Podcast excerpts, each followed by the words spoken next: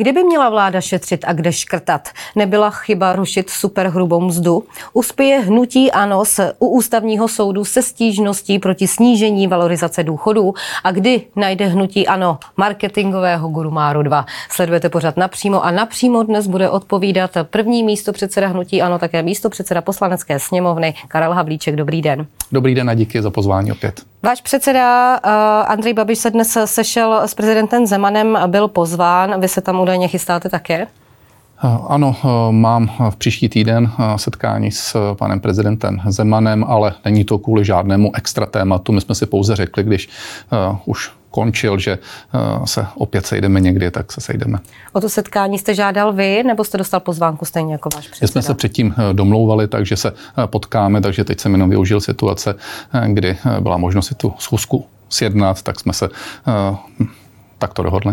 Andrej Babiš na té zkusce dostal zpětnou vazbu na svoji eh, předvolební kampaň před eh, druhým kolem prezidentských voleb. Eh, co se s prezidentem Zemanem, dnes už bývalým, chystáte řešit vy? Nemáme žádné přesné téma, prostě já si troufám tvrdit, že s panem prezidentem jsme přátelé, nebo měli jsme dobrý vztah, asi neprozradím nic že, tajného, že si tekáme, a že jsme si řekli, že i v momentě, kdy nebude v politice, takže se sejdeme a myslím si, že to bude eh, setkání, kde vytáhneme určitě některá témata aktuální, možná zaspomínáme na některé věci, takže nedělíme z toho nic mimořádného. Tak to předpokládám, že tam nebudete mlčet a hledět na sebe, tak eh, třeba eh, co předpokládáte, že bude tématem? Nemáme, nemáme žádné téma přesné, ale určitě si řekneme něco k té aktuální politické situaci a znova říkám, možná zaspomínáme na něco, co jsme společně museli řešit, třeba dobu covidovou a podobně. Když budeme řešit aktuální politickou situaci, tak vlastně jedno z témat, které rezonuje ve veřejném mhm. prostoru, mm-hmm. je konsolidační balíček, eh, respektive to, že minister financí Zbigněk Stanjura hledá aktuálně 70 miliard eh, Nenaběhlo si ODS, když s vámi před několika lety prohlasovala zrušení superhrubé mzdy a snížení daně z příjmu na 15% Já se domnívám, že nikoliv. ODS si naběhla tím, že naslibovala před volbami hory doly, která rychle vyřeší schodek, eh, která eh, najde rychlá opatření, například slíbila je to, že nebude zvyšovat daně a to je to, co jí dneska dobíhá. Prostě už doběhla doba antibabiše, kdy všechno mohli hodit na nás v tom prvním roce a dneska už to lidi vůbec nezajímá a tato vláda musí tvořit a nejenom se začíná projevovat to, že eh, pokud někdo eh, vytvoří třeba pěti koalici jenom na bázi určité míry nenávisti nebo strachu, tak s tím možná vyhraje volby, ale už s tím nemůže dlouhodobě vládnout a to se teď začíná projevovat. Původně vlastně bylo schváleno zrušení superhrubé mzdy a především tedy to snížení daně z příjmu na těch 15% s tím, že ačkoliv to tedy mhm. nebylo oficiálně nikde zaneseno, mělo to být původně na dva roky. Kdybyste ve Strakově akademii pokračovali vy, co byste dělali? Byste to vrátili na tu původní úroveň nebo na nějakou úroveň uh, mezi, mezi uh, že předtím, předtím to bylo okolo 20%, přes 20%, snížilo se to o téměř 5% mm-hmm. bodů. Vidíte, to je možná zrovna jedno z těch témat, které otevře i pan eh, prezident Zeman, protože v tomhle tom jsme... S vámi taky nesouhlasil.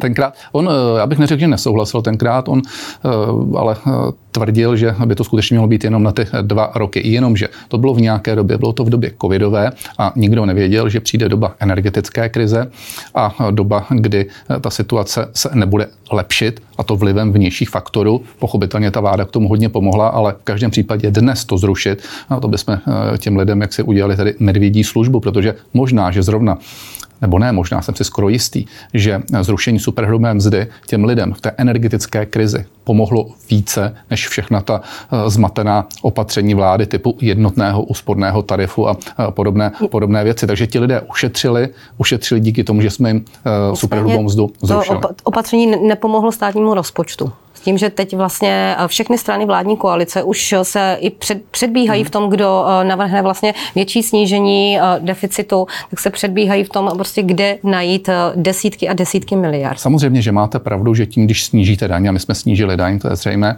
takže se to projeví ve státním rozpočtu, ale tady je třeba se podívat na úplný začátek, protože superhrubá mzda byla od počátku švindl. A my jsme pouze napravili to, co nemělo být. Mimo jiné, celá řada vlád před námi tvrdila, že superhrubou mzdu zruší, ale nikdo k tomu nenašel tu odvahu. My jsme k tomu tu odvahu našli a svým způsobem, když dneska někdo řekne, eh, chybí vám tam díky tomu 100 miliard korun, tak taky můžu říct, že v těch letech předcházejících díky tomuhle nefér kroku a švindlu, tam bylo o 100 miliard korun navíc. Takže to vždycky se na to díváte zleva nebo zprava. Ale pochopitelně uh, rozumím tomu, že je to třeba nějakých 90 až 100 miliard, ale pozor ještě na jednu věc. To zrušení, kdyby nastalo, tak by nepochybně mělo vliv na koupě schopnost lidí, tím pádem by to zase negativně mohlo projevit třeba eh, ve výběru DPH, takže ono to není tak absolutní. Já se vrátím k té původní otázce. Kdyby hmm. hnutí ano pokračovalo ve Strakově akademii, tak by uh, vlastně zvyšovalo daň z příjmu? Ne. Protože opravdu původně to bylo myšleno uh, zhruba ne. na dva roky. Ano, já jsem tím vlastně odpověděl. My bychom to v tuto chvíli neudělali. Bohužel je ta situace taková, jaká je. To znamená, uh, lidé se dostávají do velmi nepříjemné situace. 20 až 25 domácností nesmíří do chudoby, zatímco za nás to bylo 10%. Přece nemůžeme v tuhle chvíli udělat to, že jim ještě zvýšíme daně. A to, to, to bylo docela zásadní. To znamená, my obecně bychom nezvýšili ani DPH, ani daň z příjmu fyzických osob, ani právnických osob, ale ani bychom to nevrátili zpátky na tu superhrubou Jak tedy zabránit tomu, aby se Řecko vydalo, eh, aby se, aby se Česko vydalo řeckou cestou? Tak. Tím, že se eh, bude pochopitelně eh, ty nůžky se musí svírat. Eh, naše cesta je důsledný eh, výběr daní, daleko důslednější, než dělá tato vláda. Vůbec nechápu, proč zrušila elektronickou evidenci tržeb. A nejde jenom o těch 14 miliard korun, o které se připravila. Jde o symbol. Vláda říká, můžete si optimalizovat, můžete jet v uvozovkách v lehce šedém režimu. Myslíte si, že lidé teďka po, po, po tom zrušení EET přestanou platit daně? No tak vycházejme z toho, že díky EET ne lidé, ale firmy Eh, odvedli díky EET eh, přibližně o 14 miliard korun více. Byl to nástroj, který byl férový, digitální, 21. století, navíc ty svazy, asociace to chtěli. Jste od něj v covidu upouštěli potom? V covidu to bylo něco jiného. Eh, protože to by vám mohli říct vlastně ano, i v tomto případě. ale to byla mimořádná situace, to bylo předušení, bylo to proto, protože měla přijít takzvaná třetí či čtvrtá vlna a v dané chvíli se nemohli nikdy nakoupit ty poklady, na tož nějaký software, to znamená, tam jsme to museli pozdržet a udělali jsme tam jakýsi pardon, ale to byla fakt mimořádná doba. Ale já se vrátím zpátky, kdyby jsme brali ty peníze. Takže eh, je to důsledný výběr daní, nikoli jejich zvyšování za další. Jsou to jasné výdajové škrty. Výdajové škrty eh, ve smyslu toho plošného škrtání, to znamená tak, aby si každý rezort nebo každý minister, každá kapitala odnesla svůj baťužek, svůj závazek a ten musí splnit. Garantuji vám. To znamená, vám, že vlastně byste, byste, kdybyste byli ve Starkové mm-hmm. akademii, kdyby vy jste měli uh, tvořit, nebo paní Šilerová, mm-hmm. nebo mhm. pan Babiš, uh, tvořit konsolidační balíček, tak tady máme minus 14 miliard, že by zůstalo zachováno EET. A já neříkám potom jenom byste, EET, obecně potom, potom, potom byste, uh, potom byste Výdajové uh, škrty? Výdajové škrty jednotlivých ministerstvech, a to byste šli třeba řádově 10% byste nařídili každému ministerstvu škrtnout ve svých výdajích, nebo... Mělo by to být někde mezi 5 až třeba 8-9%, možná 10 maximum. To by bylo samozřejmě rezort od rezortu, ale v každém případě by to byla povinnost toho daného ministra. Garantuji vám, že tam ty možnosti jsou. Já když se na to dívám z úhlu pohledu dvou ministerstev a myslím si, že eh, o nich mám velmi dobrý přehled, tak nechápu, proč se nepokračuje v tom, čím jsme začali, to znamená sjednocování agent. Proč se nesecekvává jak to řeknu, proč se nedávají dohromady jednotlivé organizace pod jednotlivými rezorty. Uvedu příklad. Czech Trade, Czech Invest, Czech Tourism. My jsme se stěhovali do jedné budovy a je třeba dokončit tu transformaci, aby se z nich ještě stal jeden právní subjekt. Také jsme dávali dohromady třeba palivový kombinát Ústí nebo Diamo, velmi významné firmy, 3 miliardovým obratem, uh, alespoň Diamo. To znamená, takto pokračovat. Proč se nedá dohromady Česká exportní banka, EGAP, a Národní rozvojová banka. A taková můžu ukazovat desítky subjektů, kde se kdybyste, ta agenda dá Kdybyste vlastně, eh, to je další opatření, a kdybyste to všechno sečetl a podobně, tak eh, byste došli třeba k jaké částce a ještě pojďme na dál, příští ještě rok. pojďme dál. Eh, tato vláda zaspává v čerpání strukturálních fondů nebo obecně říkejme zdrojů z Evropské unie. Víte, o kolik přišla v minulém roce v rozpočtu? O 54 miliard korun. A víte proč? Protože nestihla vyčerpat peníze z Evropské unie, ačkoliv je a to vlastně jako vy, když jste, vy, když jste byli u vlády, tak taky jste ne vždycky stihli vyčerpat. Ale ne, komplet. 54 miliard. A navíc v této době má být velký tlak na ty rezorty z ministerstva financí a hlavně potom tady na ministerstvo financí, aby se to všechno zvládlo, aby se to udělalo do konce roku. Vláda si to přehodila, nebo pan minister financí na rok 2023. Ano, ale teď to zase v tom roce 2023 může posunout dále. Já jenom říkám, je to škoda. Ten schodek mohl být za minulý rok o desítky miliard korun nižší, kdyby důsledně čerpali. A já jenom tím chci říct, že těmi nástroji, nebo chceme těmito opatřeními, bychom dokázali ročně uh, skonsolidovat to, co jsme slibovali. To znamená sevřít ty nůžky, přibližně o 40, 50, 60 miliard korun. Myslíte si, že je to adekvátní, že je to akorát, protože sám ministr Stanjura v tuto mm-hmm. chvíli čelí uh, vlastně uh, otázkám svých koaličních partnerů, kteří mu říkají, 70 miliard je málo, je to málo ambiciozní, potřebujeme víc. Starostové uh, přichází vlastně se 150 miliardami, uh, Piráti se 140. To je nesmysl. Uh, to, ne, to, když uděláme, tak tím vylejeme s vaničkou i dítě. My musíme rovněž vidět to, že potřebujeme investovat. Musíme podporovat vědu, výzkum. Pokud tohle dneska neuděláme, tak možná se tím vyřeší rok 2023, 4 ale já se ptám, z čeho budou ty příjmy v dalších letech. Já odmítám ten systém takový, který razil nebo razí bývalý pan ministr Kalousek, který říká jenom škrtat, škrtat, škrtat. Já souhlasím s tím, že škrtat, ale současně se musíme dívat na příjmovou stránku a současně se musíme taky dívat do toho střednědobého a dlouhodobého horizontu a to je budovat tady ekonomiku postavenou na takzvané přidané hodnotě, což je podpora výzkumu a zabezpečení toho, to je takzvaný skandinávský model, že zde firmy budou mít vyšší ziskovost, z čehož poteče více peněz do státní pokladny, aniž bychom zvyšovali daně. Je to zásadní věc, která byla obsažená v naší strategii Česká republika země pro budoucnost. Tahle vláda ji zazděla a místo, aby tady podporovala inovace a výzkum, výzkum, což není jenom vydávání peněz. To není jenom o tom, ale o tom, aby zde vytvořil prostředí pro tuto aktivitu a do budoucnosti jsme z toho hmm. něco měli, tak eh, se eh, to, toto úplně ignoruje. Takže já jenom říkám, krátkodobá i ta další opatření a nezapomeňme ještě, že tam máme mimořádné příjmy, které můžeme využít v tomto roce a v příštím roce, zejména s ohledem na mimořádné zisky společnosti ČES a poté s ohledem na mimořádné inflační příjmy, které tato vláda má a popravdě řečeno jí drží nad vodou. Protože kdyby neměla ty mimořádné inflační příjmy, no tak by eh, se jí to tolik nepromítalo do hrubého domácího produktu a zjednodušeně řečeno měla by vyšší zadluženost. Vy byste uh, vlastně škrtali, nebo ten deficit vlastně našli byste tam uh, o něco méně než ministr Stanjura, v tom je ten jeho návrh ambicioznější než třeba ten hnutí ANO. Jak se vysvětlujete, že jeho vlastní koaliční partneři přichází s návrhy, které jsou až dvojnásobné? Mají jeho koaliční partneři pocit, že minister financí na to nestačí nebo že není dosti ambiciozní? Já jim nevidím do karet. Já jsem jenom vždycky říkala, stojím se za tím, tak že... v politice už nějakou dobu že, jste. Kdyby tohleto, kdyby vy jste byl ministr, ministrem financí a tohleto by vám udělali koaliční partneři, že vlastně vy něco tvoříte, tvoříte konsolidační balíček a najednou oni přijdou, hele, tady mám něco lepšího a je to dvojnásobný, jako já bych to no, dělal. Já to řeknu. Uh, největší problém této vlády není ani energetická krize, ani uh, válka, ale uh, je to to, že jich je pět. Velmi komplikovaně se budou domlouvat. Oni můžou na základě nějaké míry nenávisti tu pěti koalici Pamatujeme, že to bylo komplikované, když jste tam byli jenom sami ale, ale sociální dlouho, demokracii a měli podporu KSČ. Vládnout v pěti sestavě, když tam máte na jedné straně částečně konzervativní ODS a um, progresivistickou levicovou uh, stranu, jako jsou Piráti, uh, do toho v topku, která bojuje o to, aby vůbec jaksi přežila, protože má velmi nízké preference, podobně je to KDU ČSL, a do toho stan, který zcela zjevně nemá personální kapacitu. Se podívejte podívejte na jejich ministry, to je, to, to, to, to, to, to, je masakr. Eh, no tak s tím se těžko něco dává dohromady. A pak můžete mít třeba nějaký názor a ten druhý, aby se zviditelnil, aby jaksi uh, vytáhl tu hlavu uh, nad, nad vodu. No tak samozřejmě, tak se nějakým způsobem kolem koho diskutuje a teď navíc se blíží evropské volby, tak vidíte, jak se evropští europoslanci začínají objevovat najednou po několika letech. Začínají, začínají vypouštět různá moudra, ale v každém případě o to je tam premiér.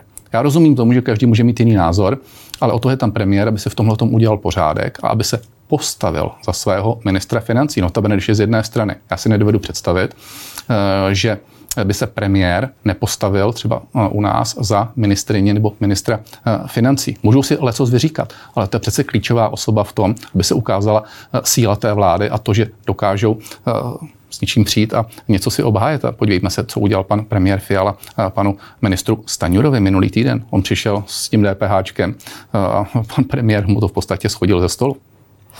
On s tím nepřišel pan ministr, ono to se to dostalo do médií, konkrétně no, do České televize. Ale já vám řeknu Aby... jednu věc. Dostalo, musíte vždycky říct, že... Tak já předpokládám, to... že pan ministr Stanjura to tam sám nedonesl. No, to je docela možné, ale pak jste v situaci, kdy něco komentujete a když se to tam něco dostane, tak to někdo napíše. A když se stoupnu před kameru v hlavních zprávách, zopakuji to a řeknu to, no tak nemůžu říct, že jsem to dělal jen tak, jak si, jak si náhodně. Aby těch nepopulárních kroků nebylo málo, tak 11. května ministr práce a sociálních věcí Marian Jurečka chce eh, představit návrh důchodové reformy. Eh, on vlastně eh, ta jednání vede i s opozicí. Jak se k tomu zatím stavíte? On se snaží jednat, ale věc jedna je jednání, kdy vám předloží nějaké parametry a věc druhá je ta, kdy víceméně jenom testuje náš názor. Zatím to opravdu není nic o tom, že by zde byly aspoň nějaké obrysy důchodové reformy. To, co se představilo, je uh, předčasný důchod.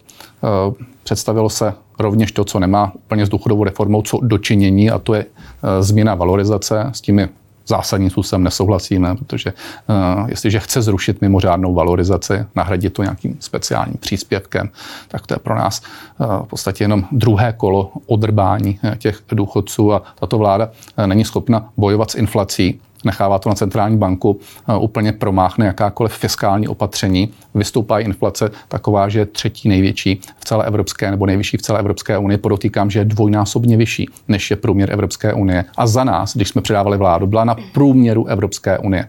No to a potom jsou... nějakou setrvatost, setrvačnost. Nicméně, pardon, ale, ale já tím chci nic, říct, že ta nic, inflace... Nic dalšího, než to, co my víme. Vlastně opozice neví, vlastně tam v jednání nebylo ohledně důchodové reformy. Vy jste vlastně teďka zmínil hmm. věci, které my už z médií víme. Hmm. Nic dalšího vlastně tam na stole nebylo?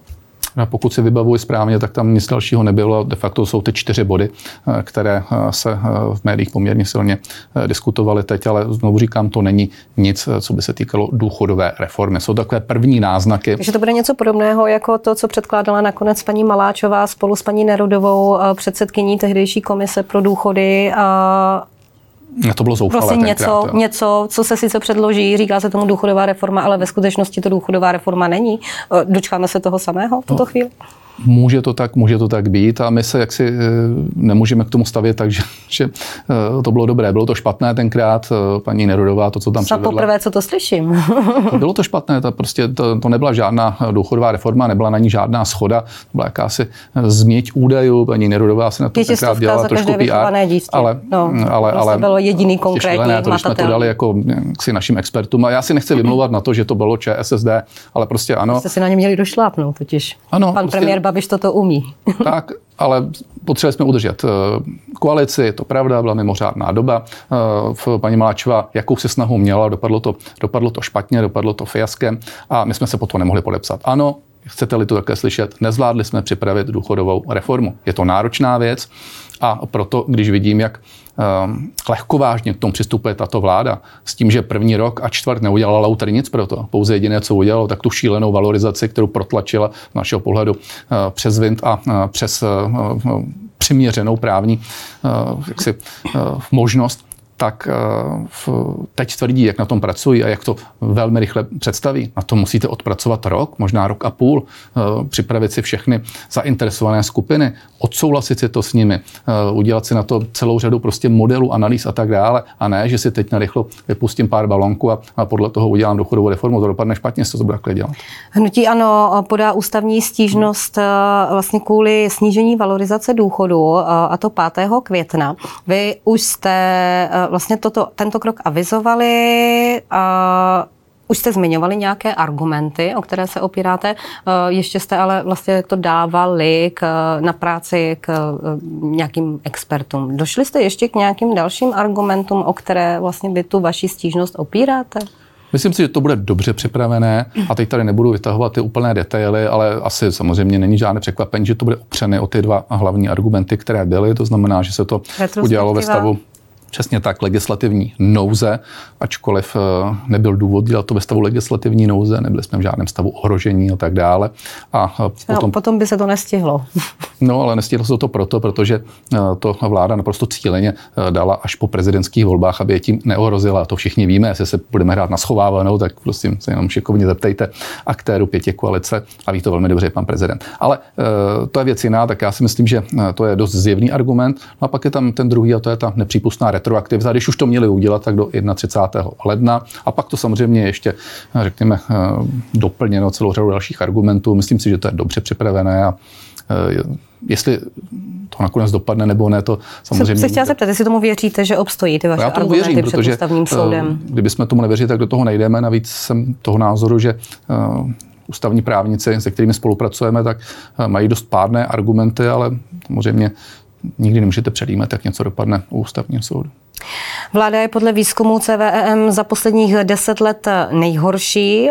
Podle tohoto průzkumu v posledních týdnech se také proti vládě uskutečnilo několik demonstrací. demonstrací. Vy sám jste demonstranty i podpořil. Mm-hmm. Nepodpořil jste třeba například ten útok na ukrajinskou vlajku na, na budově Národního muzea, nicméně podpořil jste je vlastně jako lidi, které, kteří přišli demonstrovat. Vy sám byste vystoupil na takové demonstraci? Ne, no, protože kdybych eh, jaksi uh, chtěl, tak bych tam vystoupil. No, by mi to asi Oni vás zvali?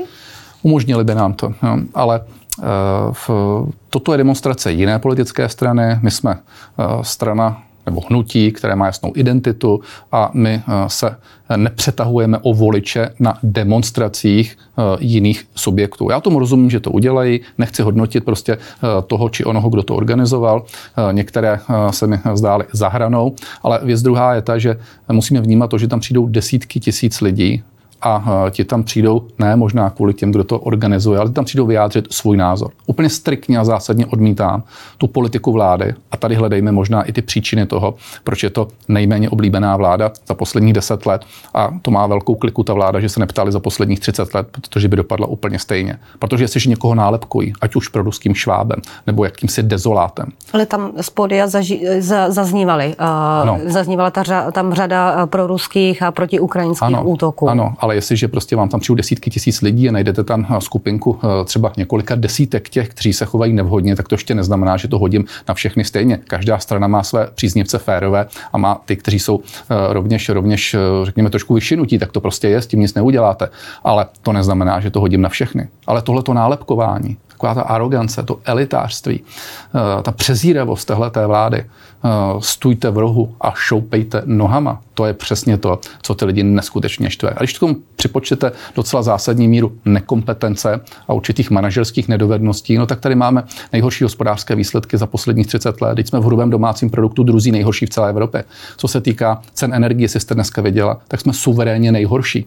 Když jsem to ještě říkal panu ministru Kupkovi v neděli, tak se mi vysmíval a na tom infantilním počítadle tam házel nějaké, eh, nějaké eh, kuličky. Mimo jiné, to byla docela zajímavá, zajímavá věc, eh, kdy mi přišly reakce z dopravy, dokonce i z rezortu, od lidí, které jsem nikdy nevěděl, že se stydí za svého ministra. Že on se dostal do situace úplně ten nejhorší, co se může dostat, že se za něj stydí lidé z jeho oboru. Já to jenom říkám já proto, se, já se vrátím že se ta vláda stála za tím, že vlastně tady jsou skvělé ceny energii.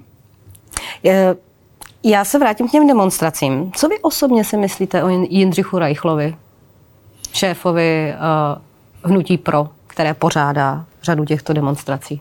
Eh, já jsem uh, se s ním výdal kdysi, to je takových možná 8 let plus minus, kdy jedna z mých dceřiných společností kupovala menšinový podíl od Akademie věd a on byl ten, kdo tam reprezentoval tu firmu, která to prodával. Takže jsem se s ním třikrát, čtyřikrát v té době viděl, ale nepodnikali jsme spolu nikdy ale eh, musím říct, že eh, se choval vždycky docela racionálně.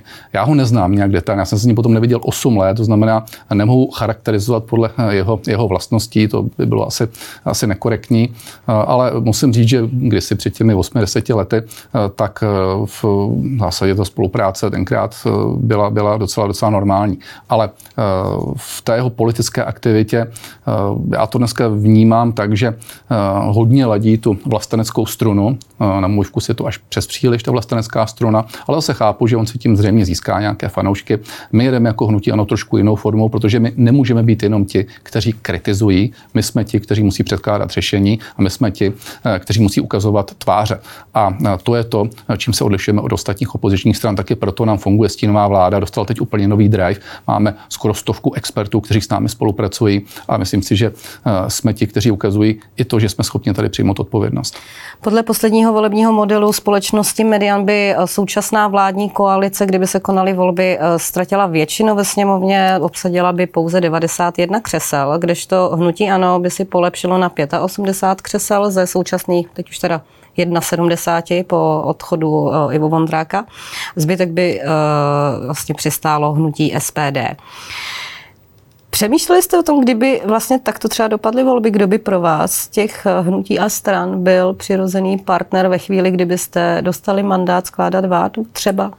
Já dneska eh, jsem při zemi a eh, toto velmi důrazně říkáme kolegům na stínové vládě, aby nepropadli dojmu toho, že je všechno jasné, rozhodnuté, protože dneska je spousta lidí, kteří kolem vás chodí, poklepávají vám po ramenu a říkají, že to máte jasný, skvělý. A tak hlavně ten eh, koaliční potenciál, který ano, vlastně a já jenom říkám, ano, zdá se, že hledá. Spíš. Tak, ale já jenom říkám, buďme dneska na zemi a naopak přidejme v té práci, protože jestliže nám rostou preference, je to nepochybně i díky tomu, že tvrdě pracujeme a lidé to vidí. Ale samozřejmě koaliční potenciál je něco jiného a ten se tvoří po volbách volbách. Protože uh, říkat dopředu s kým, my vždycky jsme šli do každých voleb samostatně, nedělali jsme s nikým žádnou koalici, každý si mohl říct, co jsem mu na hnutí ano líbí, případně co ne, podle toho nás volil či nevolil. Teď je vidět, že uh, se to vyvíjí tak, že máme uh, poměrně slušnou šanci, ale vzpomeňte si třeba na... Oni říkají, že i kdybyste v tuto chvíli nic nedělali, tak vlastně ta vláda je v takové situaci, že tak jako tak bude hnutí ano posilovat. Ne zcela, ale samozřejmě je pravda, že ty kiksy, které ta vláda dělá, jsou do nebe volající a že body odebírají, ale my opravdu jsme v tomhle tom na zemi a varuji před jakoukoliv prostě tendencí otevírat Eh, šampaňské a juchat. Není to tak a hodně tvrdě budeme muset pracovat, aby jsme uh, převzali vládu. My jsme na to připraveni, ale na druhou stranu uh, máte pravdu, je to potom o nějakém kolečním potenciálu, ale ten bude uh, se vidět podle toho, jak ty volby dopadnou. Podívejte se na komunální volby. Všichni říkali s hnutím ano, Hmm, nepůjdeme. Pak jsme ze 110, v Praze, v Praze nešli. To, to, to, ze 110 se... měst na 10 tisíc obyvatel jsme vyhráli v 85, kde jsme kandidovali a najednou se sázela jedna koalice za druhou. Protože, a, a komunální politika je trošku na jiné úrovni. Třeba co se týče Prahy, která by se dala vlastně srovnat s volbami do poslanecké sněmovny, tak tam eh, nakonec to byla nepřekročitelná mez. Mě by zajímalo, když Andrej Babiš řekl před eh, vlastně prezidentskými volbami o, o hnutí SPD, že eh, by s nimi hnutí ano do vlády nešlo, tak eh, jestli za prvé toto platí a za druhé, jestli by třeba hnutí ano eh, bylo ochotné vyjednávat eh, třeba s hnutím pro, pokud by se do té sněmovny dostalo. Já absolutně teď nebudu komunikovat ani komentovat, jestli by to byl subjekt A nebo subjekt B, ale na to SPD vám odpovím. My jsme několikrát řekli, že pro nás je nepřekročitelná červená linie. A to jakákoliv diskuze o vystoupení z Evropské unie a o vystoupení z NATO. A to i na bázi uh, diskuze o referendu. Vzpomeňte si, co nastalo ve Velké Británii. Je to tehdejší premiér Cameron vyměnil za svoji uh, politickou budoucnost, jak to dopadlo, všichni víme. Toto je věc, která se prostě nesmí otevřít a mm, tím pádem vám i dávám jasnou odpověď. Jak je na tom váš marketingový tým? Po tom, co odešel Marek Prchal, tak nedávno jsme zaznamenali, že například pro Facebook předseda hnutí Andrej Babiš hledá někoho, kdo by ho spravoval. Vlastně připomenu, že mimo Marka Prchala po volbách odešel i například Vláďa Bořechovský nebo Tinde Barta. Uh ano, ale Tunde Barta nebyla eh, členem marketingového týmu, to tam dělala no. i eh, jiné, jiné aktivity. Ale a jenom stála za tou kampaní, za kterou dneska kritizoval pan Zeman a pana Babiše. A to bych neřekl, že za ní stála, ale uh, to je normální, jestliže máte v tom marketingovém týmu 20 lidí a ty volby se nevyhrají, no tak ti lidé by tam dneska neměli tu práci takovou, kterou měli prostě v době, kdy se připravovala kampaň. To je jedna věc. Další věc je ta, že taky je to nějaká určitá únava materiálu a to je oboustranná, protože si uvědomte, že celá řada z těch lidí tam pracovala existovala 10 let. Hnutí ono... ano se také za těch 10 let poměrně dost změnilo, takže ano. vlastně začínali úplně u jiného uskupení, než bylo vlastně po těch deseti letech. No, myslíte jako jinak úspěšného nebo stejně úspěšného? Tak ne, máme... ne, nemyslím úspěch, myslím směřování, řekněme ideové. Lidové směřování, tak to je vždycky, když nás někdo chce trošku nálepkovat, tak je to úsměvné. To bych si nedovolila, ale tak vím, že, jste byli, tak... že, jste, že jste byli, řekněme, více středopraví, až jste se posunuli, řekněme, do uh, vě, více levé části spektra. Myslíte si, že jsem levičák? To si nemyslím, že jste no, levičák. Já jsem první místo předsedou, já jsem levicový... předsedou stínové vlády. Cílíte skrze levicová témata na uh, tyto voliče. Já to upřesním. Uh, dneska už to fakt není levice, pravice. Uh, dneska je to o těch, kteří jsou progresivisticky, aktivisticky orientovaní, silně prozelení, klimaticky šílení. A pak jsou ti, kteří jsou konzervativně orientovaní, založení na rodině, na tržním fungování firmy, rodinná firmy a na rozumných zelených ambicích. Takže chcete-li, tak nás můžete zařadit mezi liberální konzervativce, což je mimo jiné terminus technicus, a tam se nás každý najde. A to jednoznačně není o tom, že jsme levice levicový nebo eh, pravicový. Je to o tom, že eh, jsme proti těm progresivistickým aktivistickým tendencím, eh, kterým je protknuta tato vláda a zejména u ODSky je to smutná podívaná. Podaří se hnutí ANO najít marketingového guru Máru 2? děláte s Máry guru, to spíš z něj udělala sociální, sociální média.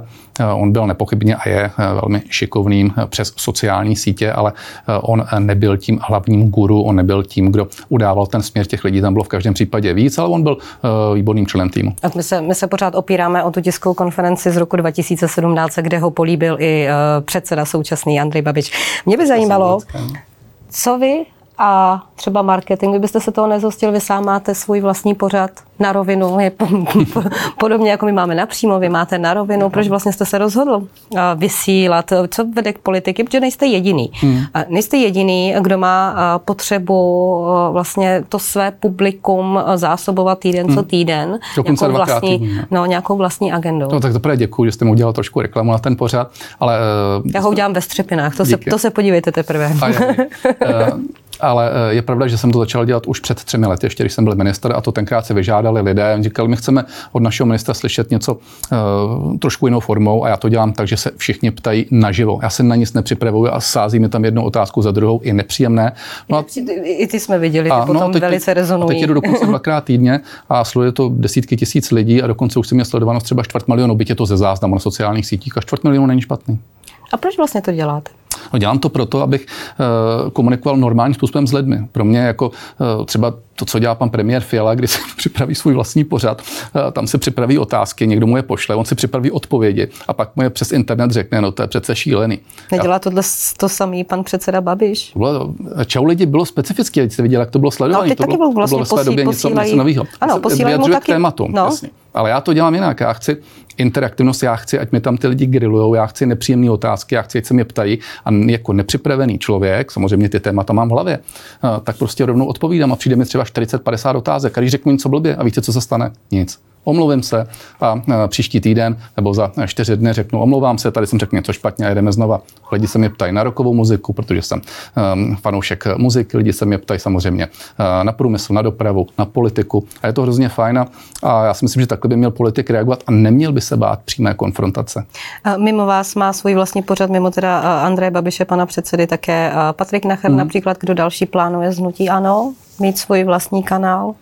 No, já bych to nevím, jestli to kanál nebo ne, ale uh, nenapadá mě, paní Šlerová dělá, dělá pěkné věci, ale ta dělá trošku kratší, tyhle ty pořady toho charakteru delšího, protože to máme tak na půl hodiny, uh, tak, tak máme, uh, myslím, myslím, jenom my, teď, my tři, ale teď jsem viděl Martina Kolovratníka, moc pěkný pořad taky měl, uh, podobný, hodně, hodně na dopravu, takže já myslím, že to normálně, je to moderní forma komunikace s lidmi, tak proč toho nevyužít? Pane místo předsedo, díky, že jste byl naším hostem a někdy příště nashledanou. Já moc krát děkuji a budu se zase někdy těšit.